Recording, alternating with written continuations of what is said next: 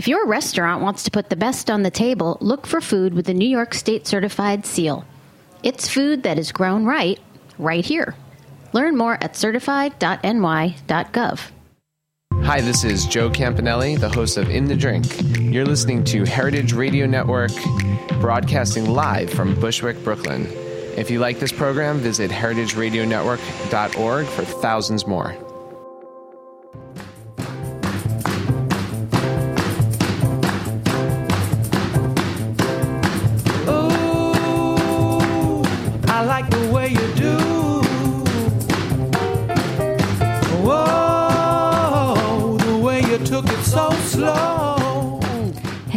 Listening to Eat Your Words on Heritage Radio Network. Happy Sunday. It's a beautiful day in Brooklyn today. It's a really nice fall day.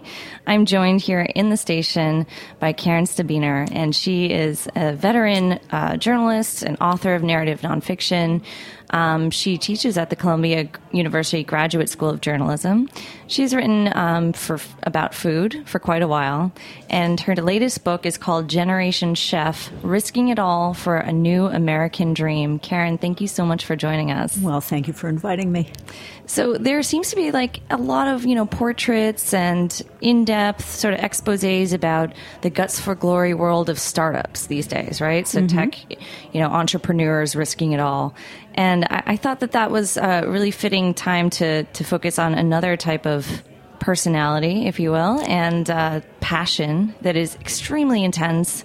So your book chronicles the um, a chef uh, named Jonah. What's his last name again? Miller. Miller. Thank you. I should know that. And uh, yes, yes, you follow him throughout, um, you know, the first, um, uh, you know, construction of the new restaurant, and then to opening day, and then f- throughout the first year. And this is a very crucial time because he's been, you know, wanting to be a chef for since he was 13 This is a riveting story. Well, I cannot put it down. uh, and it really is a wonderful portrait of of uh, I guess the disposition and the really the passion and the crazy sort of almost kamikaze risk that people take to open a restaurant. Well, it's much harder Yeah. now. Or, it- no, it's hard in a different way. I mean, in Yeah. my mind, when I was working on this, I kept saying, okay, this is Kitchen Confidential 2.0. Mm-hmm. You know? But the truth is, and the reason that I called it Generation Chef, is that it really is a complete shift. I mean, when Jonah was 13 and he thought, okay, I'm going to cook when I grow Yeah. up, think about it for a second. There was no social media, Mm-hmm. there was no competition television. So he was just a tiny bit ahead of that curve, but that curve has changed who becomes a chef, how many people want to become a chef, how they do it, what kind of a hurry they're in. Even the review process gets speeded up because you have all of these websites that are jumping in Right. before the legacy media do. Right. And it's not just become a chef, it's he is specifically he knows what he needs to do to survive, which is not just open one restaurant. It's to become a brand and have a, a sort of multimedia empire. Right, and to have is- a, a business plan going in. I mean, when mm-hmm. I was when I had the idea, I thought, okay, now I need a character. Mm-hmm. And I started asking people in the New York restaurant community who I knew, you know, who should I talk to? Who should I talk to? And Jonah's name kept coming up. And one of the things that people would say was, he has this amazing business plan. You know, Oh. it's not he really knows what to do with pasta, Right, although right. although he did. It was he has this really amazing business plan because the stampede and the notion that you can have that empire and you Mm-hmm. can be a celebrity Right. means you have to be that much smarter or you're not going to make Yeah. it even if you're as good as you would have been No. 15 years ago Or just to have this like humble sort of uh, small independent restaurant. And I think that's bizarre. I, I think this really shatters the myth of sort of like the Jiro dreams of sushi, really cerebral chef who's just all into this cooking and that's his life because you have to do so many things to survive. it's so hard to do that i mean Yeah. jonah has said i actually i reported like a little fly on the wall in the kitchen for over a year but then i kept checking back for the second year Mm-hmm. and two years in he said to me the most unexpected and difficult thing for him had nothing to do with food on the plate Right. it was managing the staff, making Right. sure everybody Oh was gosh. happy, making sure, you know, that a really talented line cook felt like someday he might get to be a sous chef and didn't have to start looking for another job. Wow.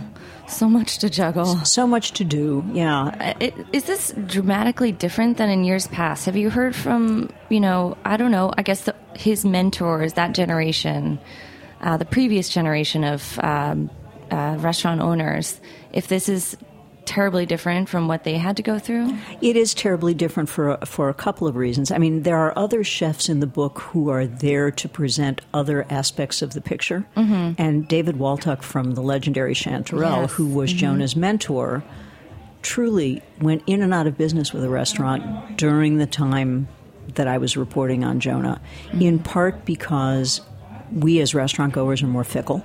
Mm-hmm. We want to go to the next new place Right. and we want to go tonight. We're not going to go to our neighborhood place. Right. There Yeah. is no. There's nothing attached anymore to being a regular, which is kind of too bad. Um, so that's one thing. The other thing is, kitchen staff is in a hurry. I mean, the advantage to standing in the kitchen and watching everything is that I could show it, not tell it. But mm-hmm. at one point, Jonah was looking for a line cook, and I stood there as people came in for trails. Mm-hmm.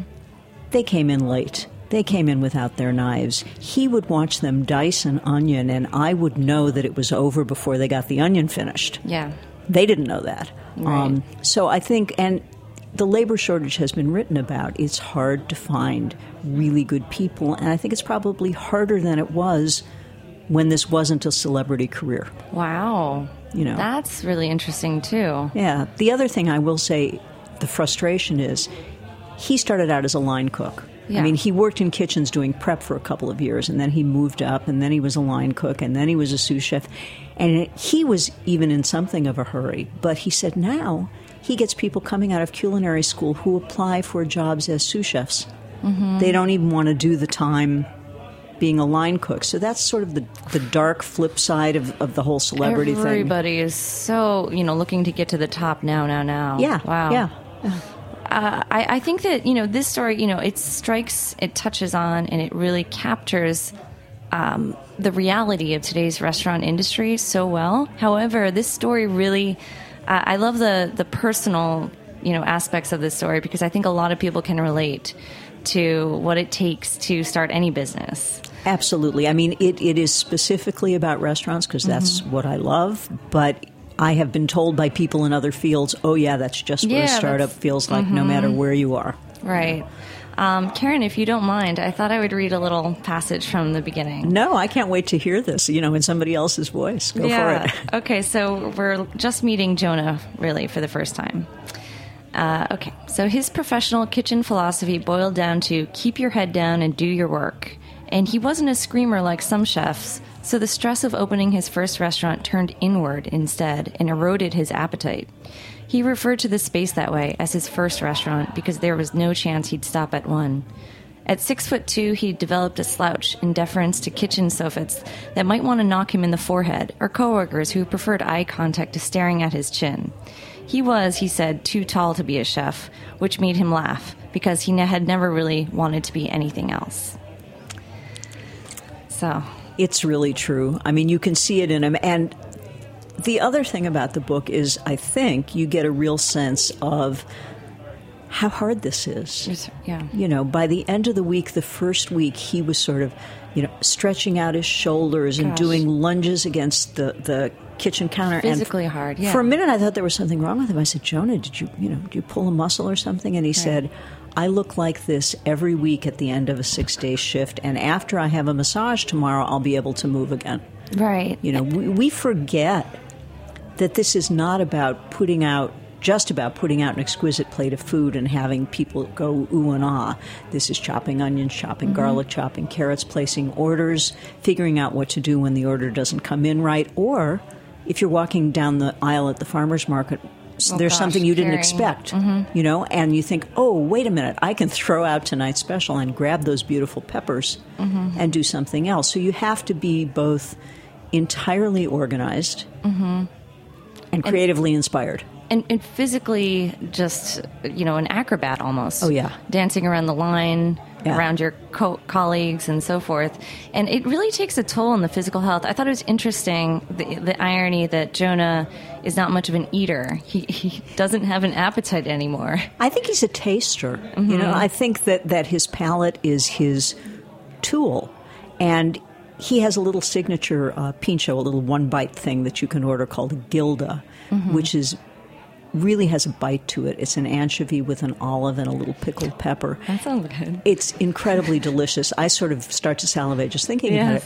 But he can describe describe to you like a scientist, sort of Oh. what happens when it mm. hits your tongue, and then what happens as it goes down the back of your throat. He's kind of hyper aware of all that. Wow.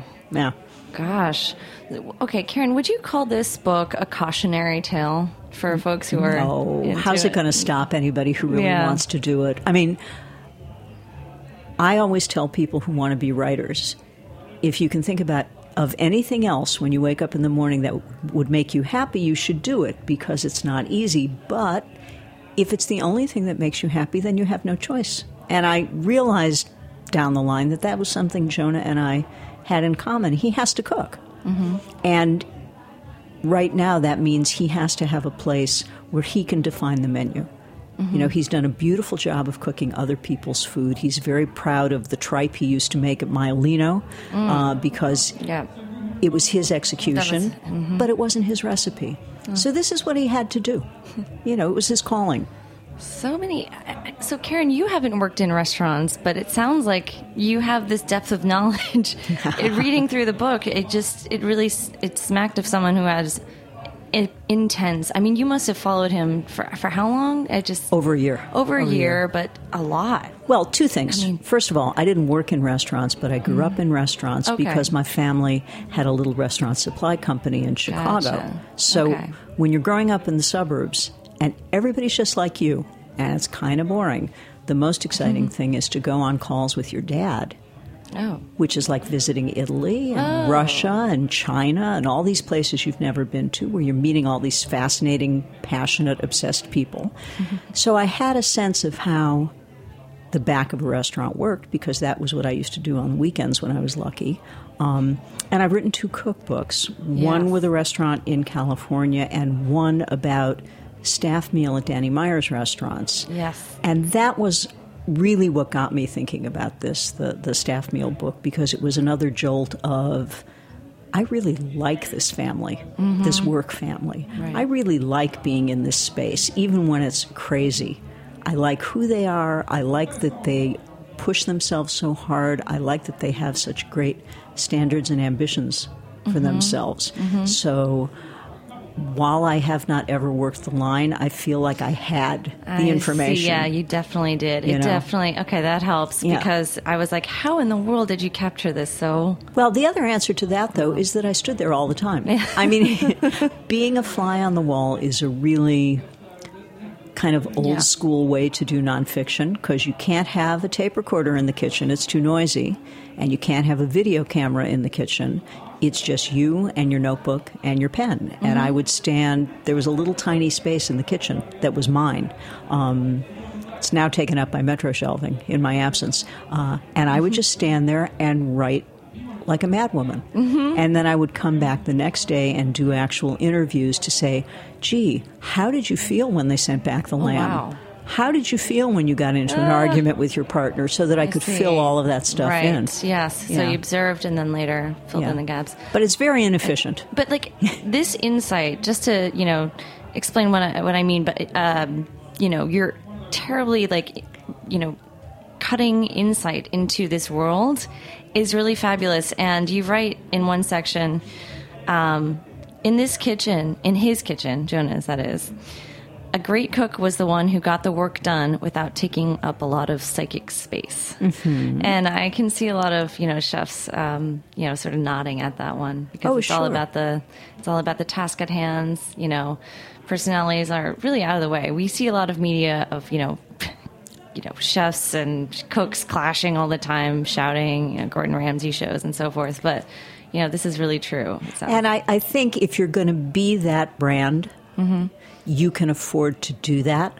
Uh, but I think one of the big shifts of Jonah's generation, too, because it's so competitive, you can't afford Exactly. to act out a whole lot because the moment at which your kitchen becomes a place people don't want to work, you're in trouble. One of the things that Jonah somehow managed to do was to get people to be loyal to him and to put in that extra effort for him.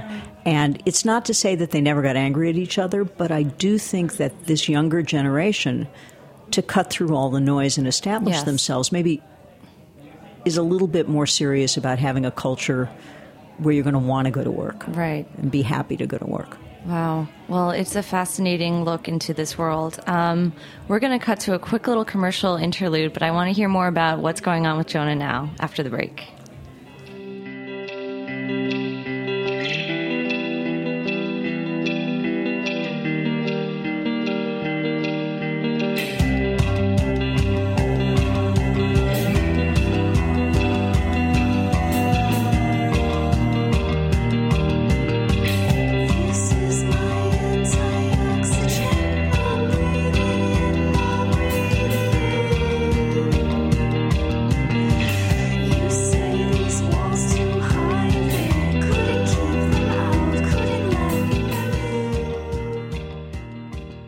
Chefs and restaurants are proud of the food they put on the table. And serving produce that comes from local, environmentally responsible farms is a way to leave an even better taste in everyone's mouth. So when shopping for your ingredients, look for the New York State Grown and Certified seal. It lets you know which food is grown right, right here in New York State, certifying the food that comes from local farms that meet a higher standard. You'll not only be serving local food, you'll be supporting local farmers. Learn more about the New York State Grown and Certified program at certified.ny.gov.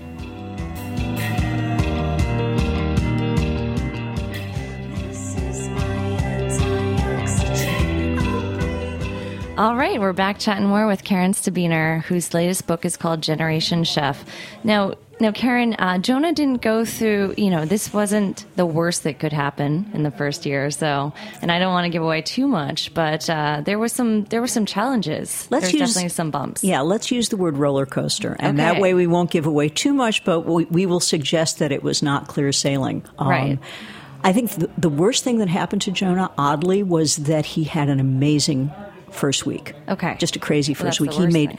He made more money in the first week than he had projected for the oh, first wow. month. Whoa. Yeah. The problem was he got spoiled immediately. He thought, well, if it's going to be this easy, then gee, we, we, we've done it, you know? And from there, took a nosedive into the summer. I mean, just, I would go over there and, and think, that I had taken as much of a risk as he did because Yeah. while he was worried about whether his restaurant was going to stay open, I was worried about whether I was writing a book about a restaurant that was going to stay open. So we were sort of partners in despair Oh, yeah. uh, in August. And they decided, rightly, that it all hinged on whether or not Pete Wells would show up. Okay. And Jonah had tried a bunch of different things to sort of lure Wells. You know, we're going to have a great brunch. We're going to do this tasting menu del dia. We're going to do all these different things. And none of them worked. So it's now Labor hmm. Day, and there's no Pete Wells. maddening. And Okay. I walked out of Columbia one day. So mm-hmm. I'm way up on the Upper West Side. I'm Right. 100 blocks north, 110 blocks north uh-huh. of Huertas. And I got a text from somebody there, and all it said was, "PW is here." right. that was from Jonah, or no, I don't even. I don't even remember who it was from. Somebody thought Okay. to tell me. All right. And I hopped in a cab and said to the cab driver, "Get me to the East Village as fast as you can without killing us," you know. and sat crucial at a table mm-hmm. because I didn't want to stand in the kitchen because Wells could see me. yeah, and you'd be like, "What's go- what's So I sat at a table, pretended to order. Some, mm-hmm. I mean, I ordered some food, you know, Yeah. and I had my notebook out, and I just watched him, and I oh. watched Jonah in the kitchen. I mean, I watched everybody. I was like a little movie camera. Goodness! You know, Thank yeah. goodness you were there for that. Oh, I was there for every one of his visits, and I, I interviewed him afterward. He was quite amused that they had the inte- you know the intelligence network to get me there for every one of his visits. That's amazing. yeah. So, do you want to share us a little bit about what you wrote? Sure. I'm just going to share how completely how can I say this? There's nothing you can do to get this guy in the door, and sometimes you get him in the door only because he couldn't get in another door. Okay. So here it is. All right. Pete Wells was unhappy. The New York Times restaurant critic arrived at an East Village restaurant he planned to review, only to be told that there was a long wait for a table for 4 maybe two hours. They could take his name, which would not be his real name, and let him know. It wasn't as though any other night would be any better, so the question for Wells, his wife, and two friends was how best to while away the time.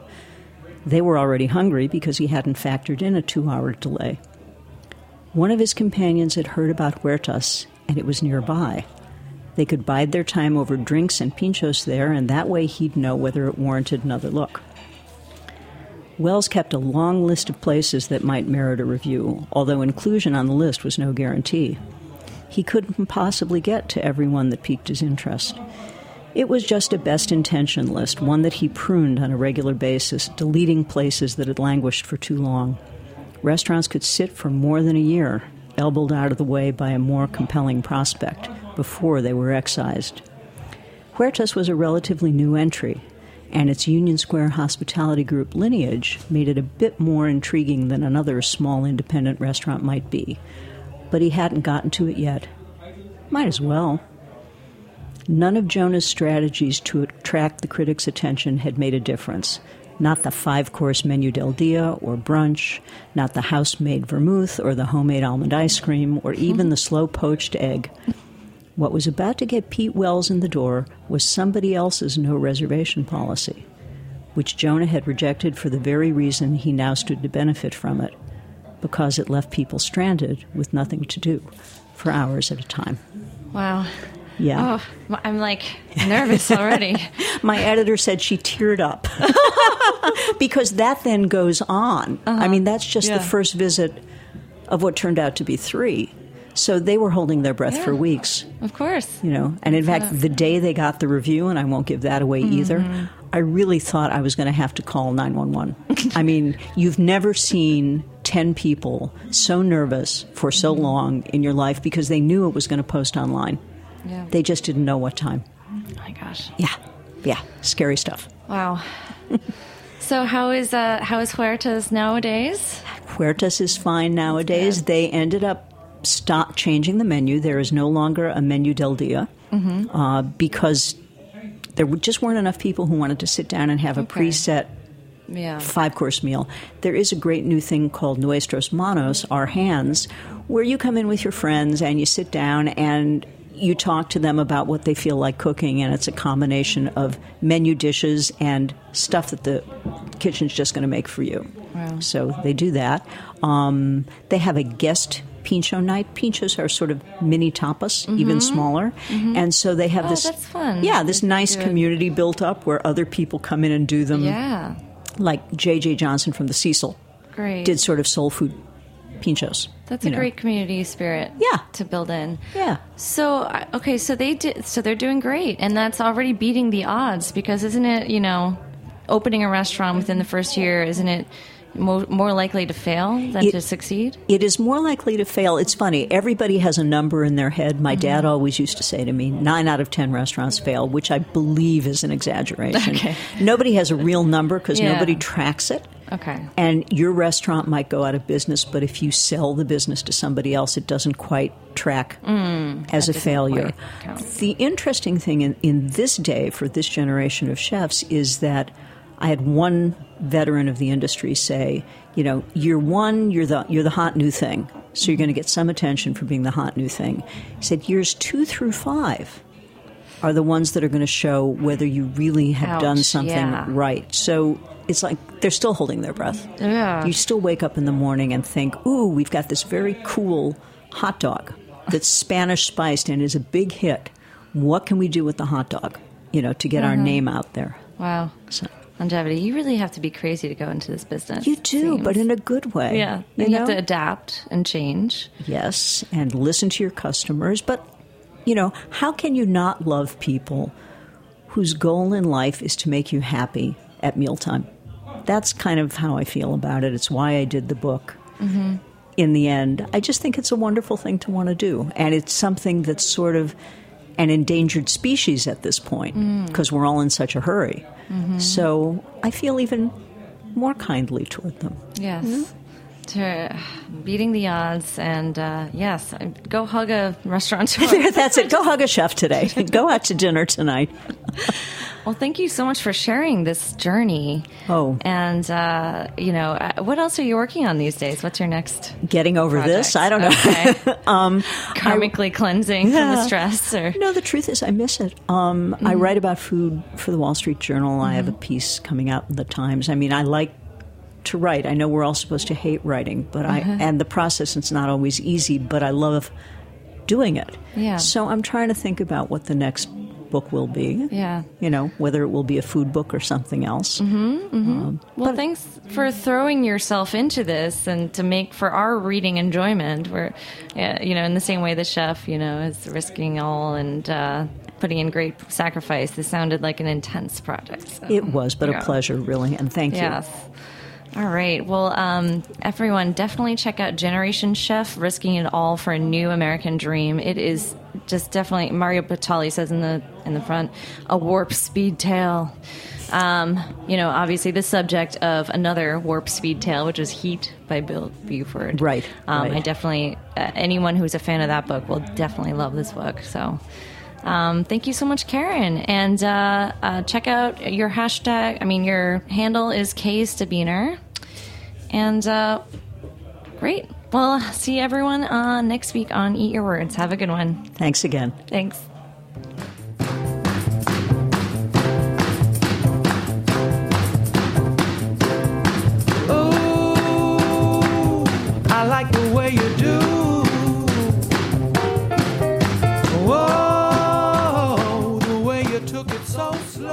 For listening to this program on heritageradionetwork.org. You can find all of our archived programs on our website or as podcasts in the iTunes Store by searching Heritage Radio Network.